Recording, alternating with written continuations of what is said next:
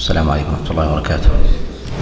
الحمد لله رب العالمين وصلى الله وسلم وبارك على نبينا محمد وعلى آله وأصحابه ومن تبعهم بإحسان إلى يوم الدين. ففي هذا الدرس في السادس من جمادى الآخرة من عام خمس وثلاثين بعد الأربعمائة والألف نكمل شيئا مما يتعلق بأبواب الجنائز من أبواب الصلاة في الأحاديث التي تكلم عليها العلماء بالإعلان والتي عليها شيء من مدار الأحكام. وأول هذه الأحاديث هو حديث جابر بن عبد الله أن رسول الله صلى الله عليه وسلم نهى أن يجصص القبر وأن يبنى عليه وأن يزاد عليه وأن يقعد عليه وأن يكتب عليه. هذا الحديث أخرجه الإمام أحمد وأبو داود والنسائي من حديث ابن جريج عن سليمان بن موسى عن جابر بن عبد الله عن رسول الله صلى الله عليه وسلم. والحديث حديث من جهة أصله ومتنه صحيح ولكن فيه زيادة ضعيفة وهذه الزيادة هي زيادة الكتابة على القبر. وكذلك أيضا فإن إسناده الذي جاء به جاءت به هذه الزيادة إسناد معلول فهذا الحديث نقول إن إنه يرويه ابن جريج عن سليمان بن موسى عن جابر بن عبد الله وذكر فيه زيادة الكتاب زيادة الكتابة عليه. وزيادة الكتابة على القبر جاءت في حديث ابن جريج عن سليمان بن موسى عن جابر بن عبد الله. وسليمان بن موسى لم يسمع من جابر بن عبد الله شيئا. وأشهر وجه جاء عن النبي عليه الصلاة والسلام في النهي عن الكتابة على القبر هو هذا الحديث من حديث سليمان بن موسى عن جابر بن عبد الله. تفرد بالرواية عن سليمان بن موسى بن جريج. وابن جريج ثقة حافظ موصوف بالتدليس. وسليمان بن موسى لم يسمع من جابر بن عبد الله. وعلى هذا نقول إن هذا الحديث بهذا الإسناد ضعيف وما فيه من زيادة الكتابة على القبر. وأما أصل الحديث من أن النبي عليه الصلاة والسلام نهى أن يقعد على القبر وأن يجصص وأن يبنى عليه. فهذا الحديث أخرجه الإمام مسلم رحمه الله في كتابه الصحيح. وكذلك أخرجه أبو داود والترمذي والنسائي وغيرهم. أخرجوه من حديث ابن جريج عن أبي الزبير عن جابر بن عبد الله. أخرجوه من حديث ابن جريج عن أبي الزبير عن جابر بن عبد الله. ولكن لم يذكروا الكتابة فيه. لم يذكروا الكتابة الكتابة فيه.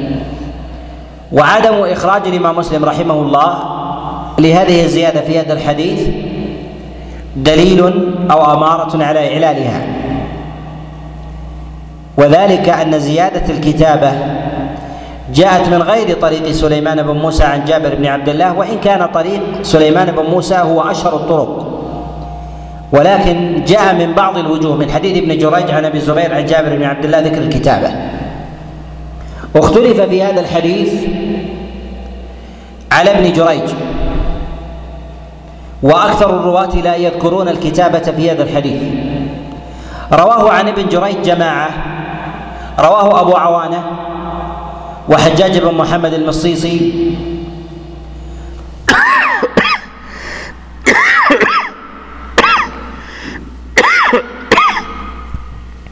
وحفص بن غياث وعبد الرزاق بن همام كلهم يروونه عن ابن جريج عن أبي الزبير عن جابر بن عبد الله ولا يذكرون ولا يذكرون الكتابة. ولا يذكرون الكتابة. قد أخرج هذا الحديث الإمام مسلم رحمه الله في كتابه الصحيح من حديث حجاج بن موسى حجاج بن محمد المصيصي ومن حديث ومن حديث عبد الرزاق عن ابن جريج ولم يذكر هذه الزيادة.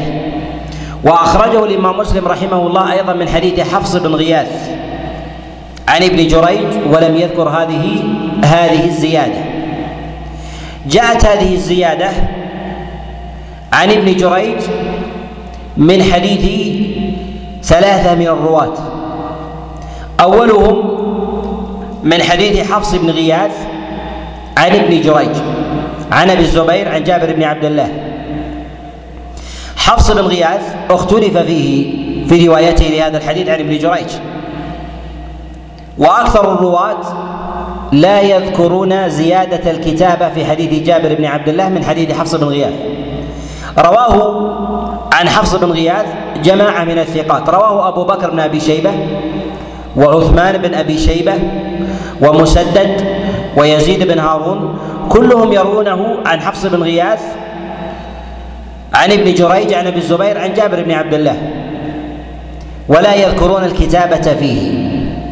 خالفهم في ذلك سلم بن جنادة بن سلم عند الحاكم في المستدرك عن حفص بن غياث عن ابن جريج عن أبي الزبير عن جابر بن عبد الله وذكر حديث جابر وفيه قال ونهى رسول الله صلى الله عليه وسلم أن يكتب أن يكتب على القبر. ورواية سلم بن جنادة وإن كان ثقة لكنه يخطئ وهي معلولة من وجوه ثلاثة. أول هذه العلل أن سلم بن جنادة قد تفرد بهذه الزيادة عن حفص بن غياث وهو في طبقة متأخرة. وتأخر الطبقة في التفرد عند العلماء إعلان. وكيف وهذه الطبقة من طبقة التدوين؟ لا من طبقة الحفظ والسماع. فرواية سلم بن جنادة هي في زمن زمن التدوين وهذه طبقة طبقة سلم بن جنادة هي طبقة المصنفين من من الأئمة عليهم رحمة الله تعالى من أصحاب من أصحاب المدونات. والزيادة إذا جاءت في حديث وتفرد بها راو بمثل هذه الطبقة فهذا قرين على الرد. كذلك أيضا فإن مثل هذه الزيادة الأولى ألا يتفرد بها سلم بن جنادة. فسلم بن جنادة يخطئ في الحديث وليس بالحافظ. وقد خالف كذلك جماعة من الثقات الكبار كأبي بكر بن أبي شيبة وعثمان بن أبي شيبة وكذلك خالف مسدد وغيرهم في هذا الحديث عن حفص بن غياث. وهم ألصق وأعرف الناس بحديث حفص وتفرده بهذه الرواية أعني سل أمارة على النكارة والرد. كذلك أيضا من وجوه النكارة وجه الرابع يضاف إلى هذه الثلاثة أن هذا هذه الزيادة لم يخرجها أصحاب الأصول وإنما تفرد بها الحاكم في المستدرك. ومفاريد الحاكم من الأحاديث المسندة كاملة فضلا عن زيادة يخالف بها غيره من أصحاب المصنفات لا يكاد يسلم منها شيء صحيح.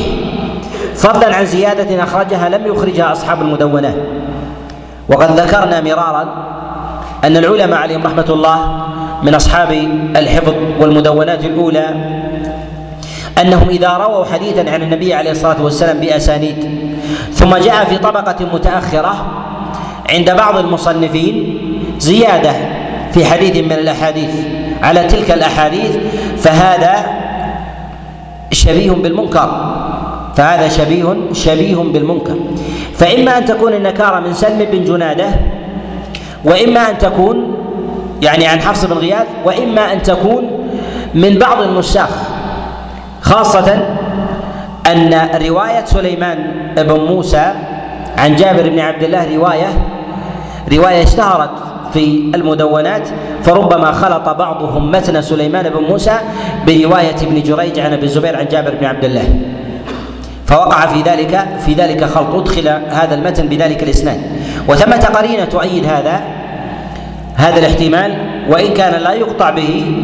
وهذه القرينة أن هذه الزيادة جاءت في حديث ابن جريج عن أبي الزبير عن جابر بن عبد الله من غير رواية من غير رواية حفص بن غياث مما يدل على أنها تتداول هذه الرواية.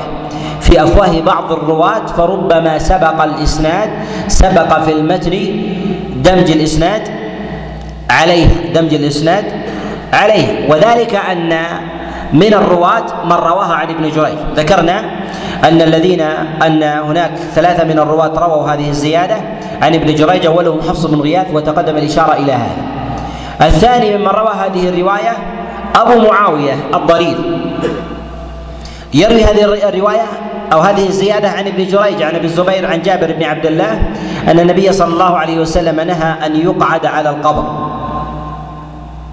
وأن يجصص وأن يبنى عليه وأن يكتب عليه وأن يكتب وأن يكتب عليه.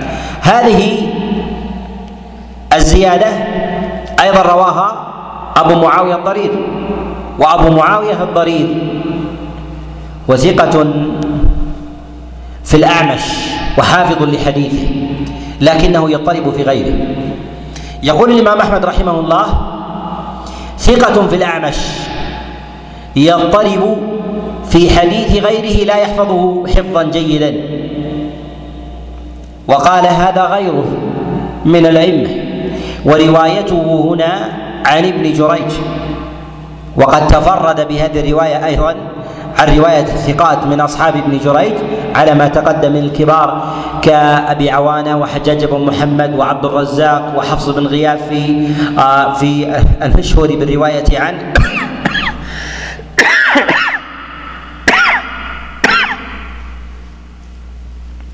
وهذا وهذه الرواية نقول أيضا ليست بالمحفوظة برواية أبي معاوية الضرير عن ابن جريج.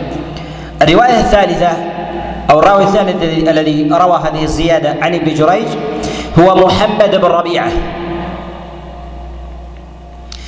قد أخرج روايته الترمذي رحمه الله في كتابه السنن عن ابن جريج عن ابن الزبير عن جابر بن عبد الله. ولكن الإسناد لا يصح إليه. فإنه يروي هذا الحديث عبد الرحمن بن الأسود. وعبد الرحمن بن الأسود مجهول. ولا يفرح بهذا الوجه. ونقول إنه وجه ضعيف. لا يصح أيضا من جهة الإسناد إلى ابن جريج. وفي بعض المدونات وفي كتب السنة يذكر الإسناد عن ابن جريج ويخلط فيه ويخلط فيه الوجهان. فيقال عن ابن جريج عن سليمان بن موسى وعن أبي الزبير عن جابر بن عبد الله فيذكر المتن وفيه الكتابة على القبر وفيه الكتابة على القبر. ولا يميز لفظ سليمان بن موسى ولفظ أبي الزبير. سليمان بن موسى الرواية عنه في ذلك واحدة أنها بذكر الكتابة. أنها بذكر الكتابة. تقدم الإشارة إلى هذا. الرواية عن أبي الزبير عامة الرواة الثقات على عدم ذكر الكتابة على القبر. ولكن في بعض المصنفات يدمج الإسناد إسناد سليمان بن موسى وإسناد أبي الزبير عن جابر بن عبد الله. فيقال عن ابن جريج عن سليمان بن موسى وأبي الزبير عن جابر بن عبد الله ثم يذكر وعن قال وأن يكتب عليه. فيظن أن سليمان بن موسى وأبا الزبير يتابع بعضهما بعضا على هذه الرواية. يتابع بعضهما بعضا على أصل الحديث لكن لا على هذه الرواية. ويؤيد هذا أن الرواية أن الأئمة عليهم رحمة الله في كتب المسانيد والمعاجم إذا رووا الحديث وفصلوا نجد أن رواية سليمان بن موسى فيها الكتابة ورواية ابن الزبير ليس فيها كتابة. إلا من وجه وجه خطأ. ونقول إن الخطأ المنقول في رواية أبي الزبير بذكر الكتابة له عدة احتمالات. ذكرنا منها من هذه الاحتمالات الخلط بين الرواية رواية أبي موسى سليمان بن موسى ورواية أبي الزبير. رواية بين بين بين هاتين الروايتين. ومن هذه الوجوه أيضا أن الوهم في هذا ربما يكون من النساخ ربما يكون من من النساخ. فيضيفون الزيادة في ذلك الإسناد على في ذلك المتن على ذلك الإسناد. فيظن أن أن الحديث روي روي بهذا اللفظ من حديث أبي الزبير عن جابر بن عبد الله. و أما بالنسبة للكتابة على القبر فهل يقال بجوازها أم لا؟ والحديث في ذلك ضعيف. نقول أخرج أبو داود في كتابه السنن من حديث كثير بن زيد المزني عن المطلب أن رجلا حدثه قال لما توفي عثمان بن مضعون قال رسول ودفن لما دفن عثمان عليه رضوان الله أمر النبي صلى الله عليه وسلم بحجارة. قال فعجز من أمره النبي أن يحملها. قال فذهب النبي عليه الصلاة والسلام فحملها. قال المطلب فأخبرني من راى أنه رأى بياض أبطي النبي صلى الله عليه وسلم يحمل الحجارة فوضعها على قبر عثمان فقال أعلم بها قبر أخي لأدفن عنده بعض أهله. لأدفن عنده بعض بعض اهله وفي هذا معاني. منها أن أن دفن الإنسان عند رجل فاضل من الأمور المستحبة في المواضع المستحبة. ويؤخذ من هذا الأصل الإنسان يحرص على أن تكون ميتة في بلد مسلم أن يكون دفنه عند عند مسلمين. وإذا كان في بلد مسلمين أن يكون في في عند عند فاضلين وهكذا. ويؤيد هذا عمر بن الخطاب عليه رضوان الله لما سأل عائشة أن يدفن بجوار صاحبيه. وفي هذا من المسائل أن النبي عليه الصلاة والسلام علم القبر. حتى يعلمه بعد ذلك. حتى يعلمه بعد ذلك. والكتابة علامة. الكتابة علامة. قد تكون كتابة بالحروف أو رموز. أو يضع الإنسان رقما. واحد اثنين سبعة أو نحو ذلك. هي علامة.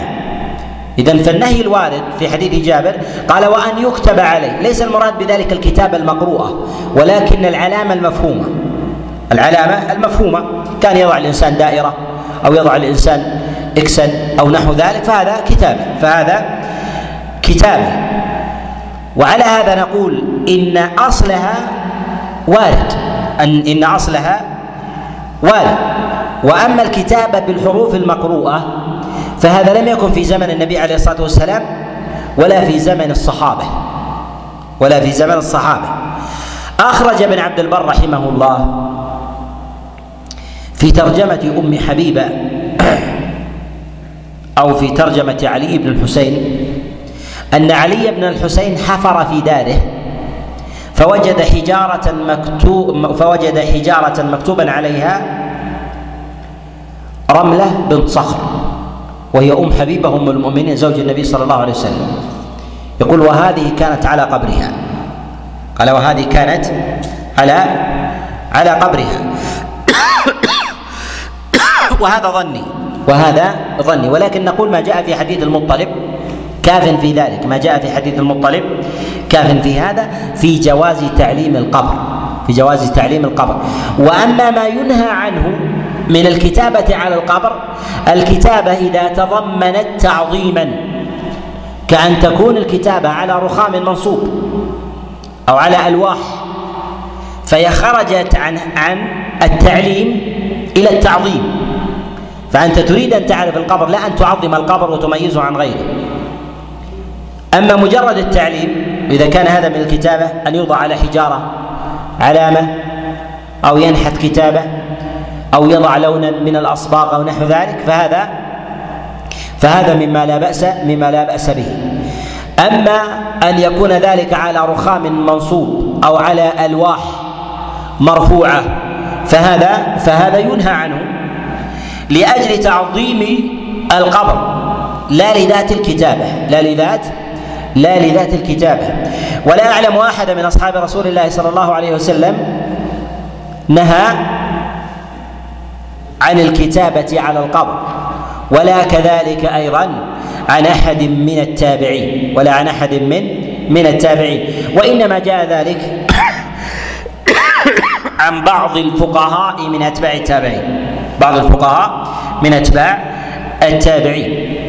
وعلى هذا نقول إن أصل الكتابة جائز ما لم يتضمن تعليما تعظيما لصاحب القبر أو تعظيما لهذه البقعة وذلك بنصبها أو على ألواح أو نحو ذلك فهذا فهذا ينهى ينهى عنه.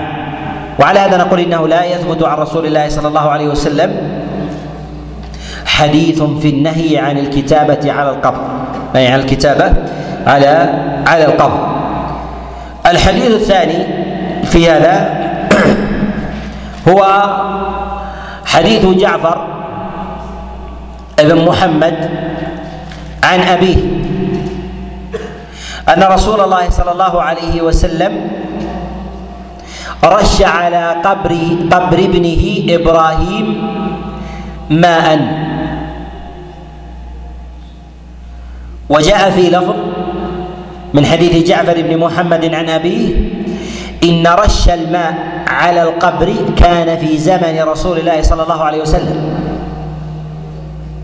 هذا الحديث أخرجه الشافعي في الأم وكذلك في ذكر في المسند وعنه البيهقي رحمه الله في السنن. من حديث جعفر بن محمد عن أبيه على اختلاف في لفظه. رواه عن جعفر بن محمد جماعة. رواه إبراهيم بن محمد الأسلمي وهو ضعيف الحديث جدا وهو متروك ورواه سليمان بن بلال ورواه عبد العزيز بن محمد الدراوردي. عبد العزيز بن محمد الدراوردي.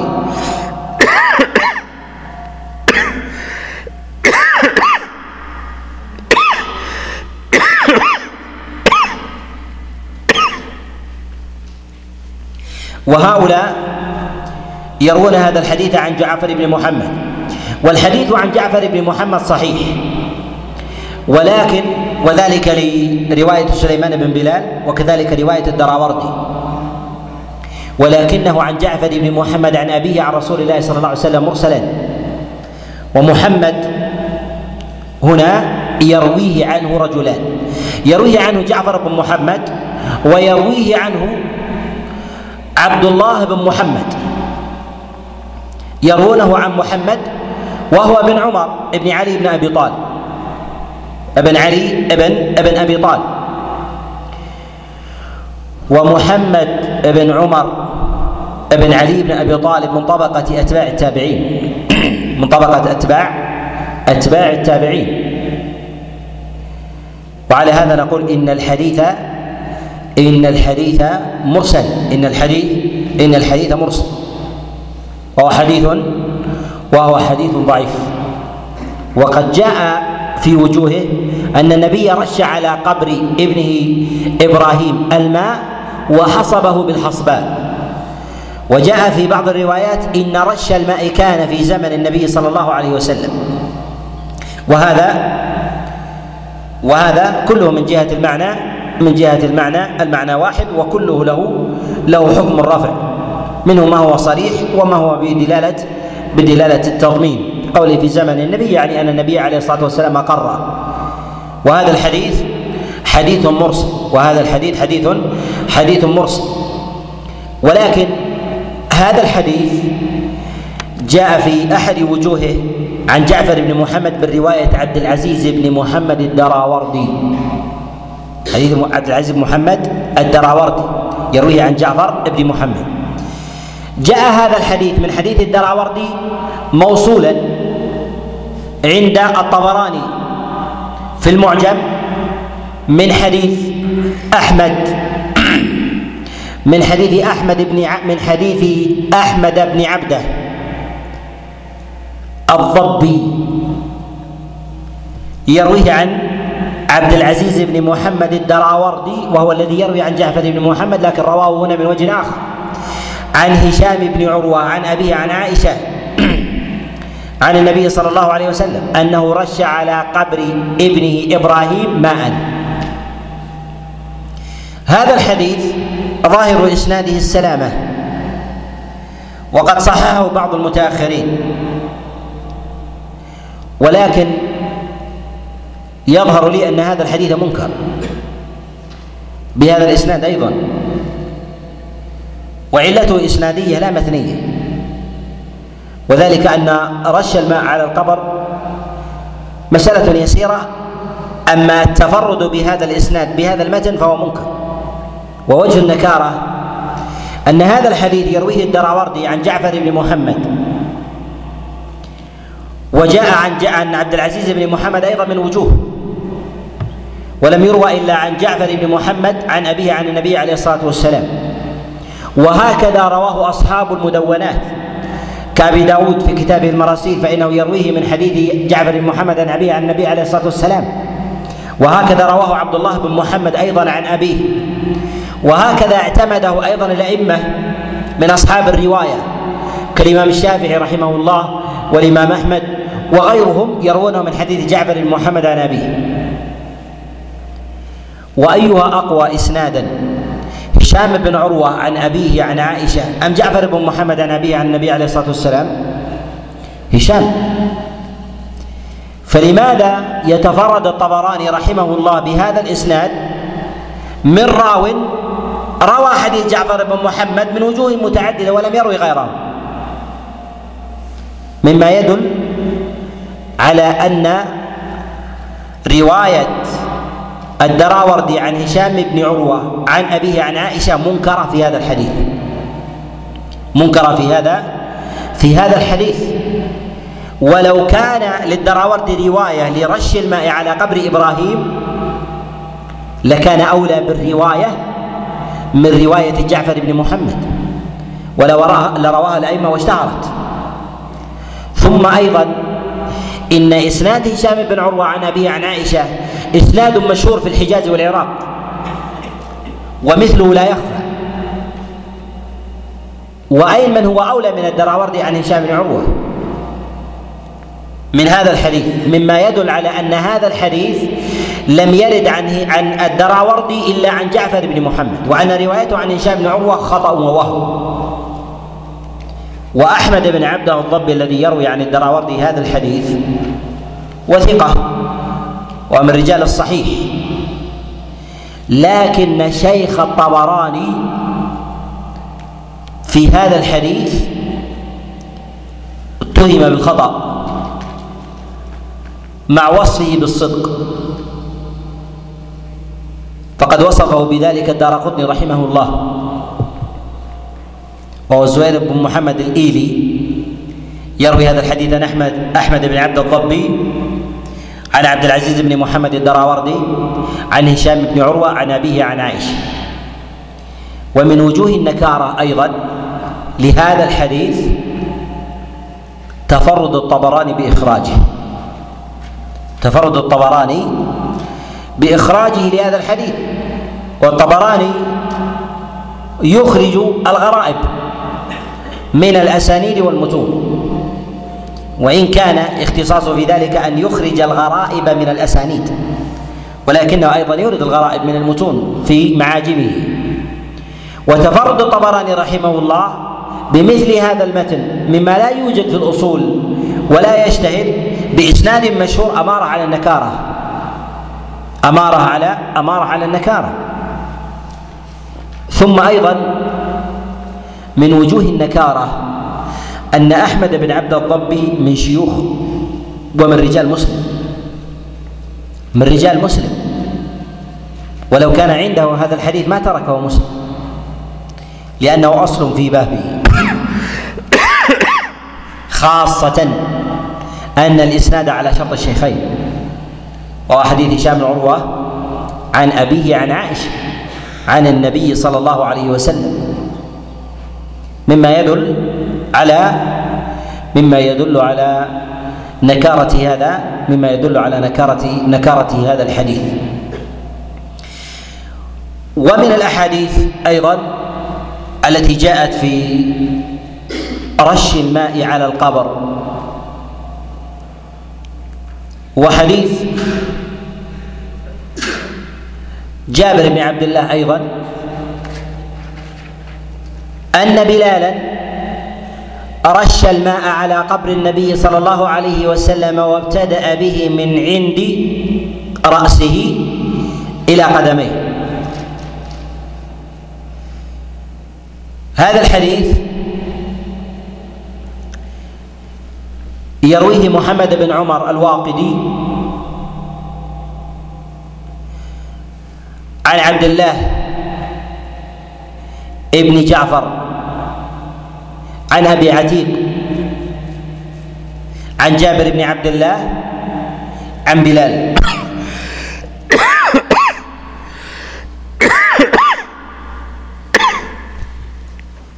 وهذا الحديث تفرد به الواقدي من هذا الوجه. تفرد به الواقدي من هذا من هذا الوجه والواقدي متهم بالكذب. اتهمه أبو حاتم الرازي والنسائي وعلي بن المديني. بل قال علي بن المديني رحمه الله روى ثلاثين ألف حديث لا تعرف. يعني لا تعرف عند الأئمة بالرواية. وهذا أمارة على الوضع والاختلاق. وكذبه في ذلك. معروف عند المحدثين بالتجربة ومعروف كذلك بالتفرد ومعروف كذلك بالتفرد. ثم أيضا ثمة مسائل في أبواب الرواية هنا. هل رواية الواقدي في التاريخ تقبل؟ نقول رواية الواقدي في التاريخ وغيره لا تقبل. لأنه متهم بالكذب. بل يلزم بعض الأئمة بكذبه. وعلى هذا روى في التاريخ وغيره. وإنما الذي يتسامح فيه في التاريخ هو خفيف الضبط وضعيف الرواية الذي لا يتعمد الكذب. وأما من عرف كذبه في باب من الأبواب فلا يقبل حديثه في غيره.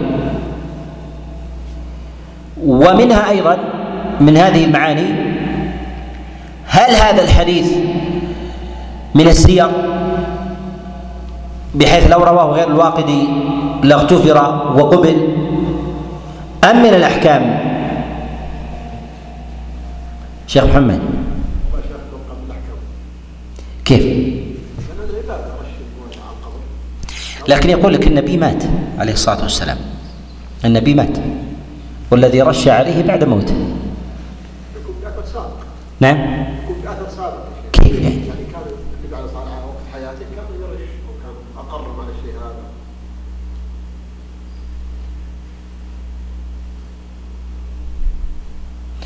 نعم أحمد.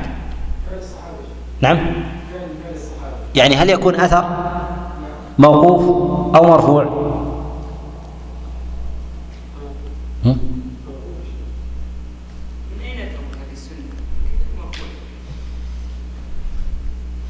فعل بعد وفاة النبي عليه الصلاة والسلام. مرفوع وموقوف. يجمع العلماء يجمع العلماء على أنه ما اختاره الله لنبيه ما اختاره الله لنبيه في تغسيله وتكفينه ودفنه أنه وحي. ولو لو يكن من الوحي المنطوق إلا أنه من الوحي الذي قدره الله أمر الله سبحانه وتعالى به الصحابة على وجه الإلهام. على وجه الإلهام. فيكون ذلك الفعل ولو لم ينص عليه بالوحي نصا إلا أنه له حكم الوحي. لأن الله لا يختار لموتة نبيه إلا إلا الاخير والمشروع. ولهذا نقول موضع دفن النبي وحي وطريقة تغسيله وحي. وكذلك أيضا رش الماء عليه لو صح وحي ووضع الحصباء عليه وحي. وهل رش الماء ووضع الحصباء في ذلك على القبر هذا من السنة؟ نقول رش الماء والحصباء لا يثبت فيها حديث عن رسول الله صلى الله عليه وسلم وإنما هي من عمل السلف. ورش الماء على القبر كان عند السلف له معنى وأصبح عند بعض المتأخرين له معنى. وعند السلف كان لتلبيد القبر تلبيده حتى يتماسك حتى ينزل ما يكون فيه من فجوات أو نحو ذلك فينزل ويسد الثغرات فيتماسك القبر حتى لا ينهار بعد ذلك أو يوطأ. فيخسف ويتأثر القبر يضعون ذلك الماء عليه ثم يضعون عليه تراب ثم يضعون عليه حصبا حتى حتى تمسك الحصبة القبر من أن تسفه الرياح ونحو ذلك فتمسك الحصبة الرمل الذي يكون عليه. عند بعض المتأخرين وخاصة في بعض البلدان في الشام ومصر ونحو ذلك يرون أنها تبريد أنها تبريد على صاحب القبر. والدليل على انهم يرون إنها تبريد أنهم يرشون القبر حينا بعد حين ويتعمدون أن يأتوا بالرطوبة عليه في أوقات وخاصة في أوقات الصيف. وهذا وهذا بدعة وهذا بدعة. وعلى هذا نقول إن وضع أو رش الماء على القبر عند دفنه مستحب. وأما بعد ذلك فيقال ببدعيته فيقال ببدعيته إلا القبر الذي يرمم من جديد ونحو ذلك فيأخذ حكم حكم حديث الدفن فيوضع عليه يرش عليه الماء وتوضع عليه وتوضع عليه الحصبة لماذا؟ لأن القبر تماسك وانتهى فلا حاجة إلى رش القبر عليه بعد ذلك ثم أيضا هذا لم يكن ديدا أو عادة وعمل السلف من الصحابة والتابعين ورش القبر ووضع الحصبة عليه هو عمل السلف من الصحابة وكذلك أيضا التابعين وأتباع التابعين. ولا أعلم أحدا من السلف نهى عن رش الماء على القبر عن الصحابة والتابعين. وكذلك أيضا الحصبة بل يأخذون من وضع الحصبة بعض الأئمة يأخذ من وضع الحصبة على القبر بعض المسائل الفقهية كالإمام الشافعي رحمه الله وكأنها أمر مقطوع لديهم. الشافعي رحمه الله يقول ووضع الحصبة دليل على أن القبر مستوي. لأن الحصبة إذا وضعت على قبر ليس بمستوي سقطت منه. القبر إذا كان مرتفع على هرم أو نحو ذلك تضع الحصبة عليه تنهار. وذلك أنه ليس لديه شرفة. إذا كان لديه شرفة فإنه يسقط. وأما إذا كان مستويا فإن الحصبة تتماسك عليه لأن له سطح. ولهذا لما أخرج الشافعي رحمه الله في كتاب الأم حديث سليمان بن بلال وإبراهيم بن محمد عن جابر بن محمد عن نبينا النبي عليه الصلاة والسلام رش قبر قبر ابنه إبراهيم ووضع عليه الحصبه قال والحصبه لا تكون إلا على قبر مستوي. لا تكون إلا على قبر مستوي لانها إذا كانت على قبر غير مستوي مرتفع مشرف فإن حينئذ تسقط ولا قيمة ولا قيمة للحصبه على هذا ولهذا نقول لا يقال ببدعية رش الماء ولا بالحصى ولو لم يثبت في ذلك خبر مرفوع لأنه عمل عمل السلف عمل السلف. وقد أشار إلى هذا المعنى الحاكم رحمه الله في مسألة من مسائل قضيه الكتابه في حديث جابر. لما أورد حديث جابر بن عبد الله في النهي عن الكتابة قال والعمل على خلافه فما زال الناس يكتبون على القبور. ما زال الناس يكتبون على القبور علامات يعرفونها يعرفونها بها. نكتفي بهذا القدر وصلى الله وسلم وبارك على نبينا محمد.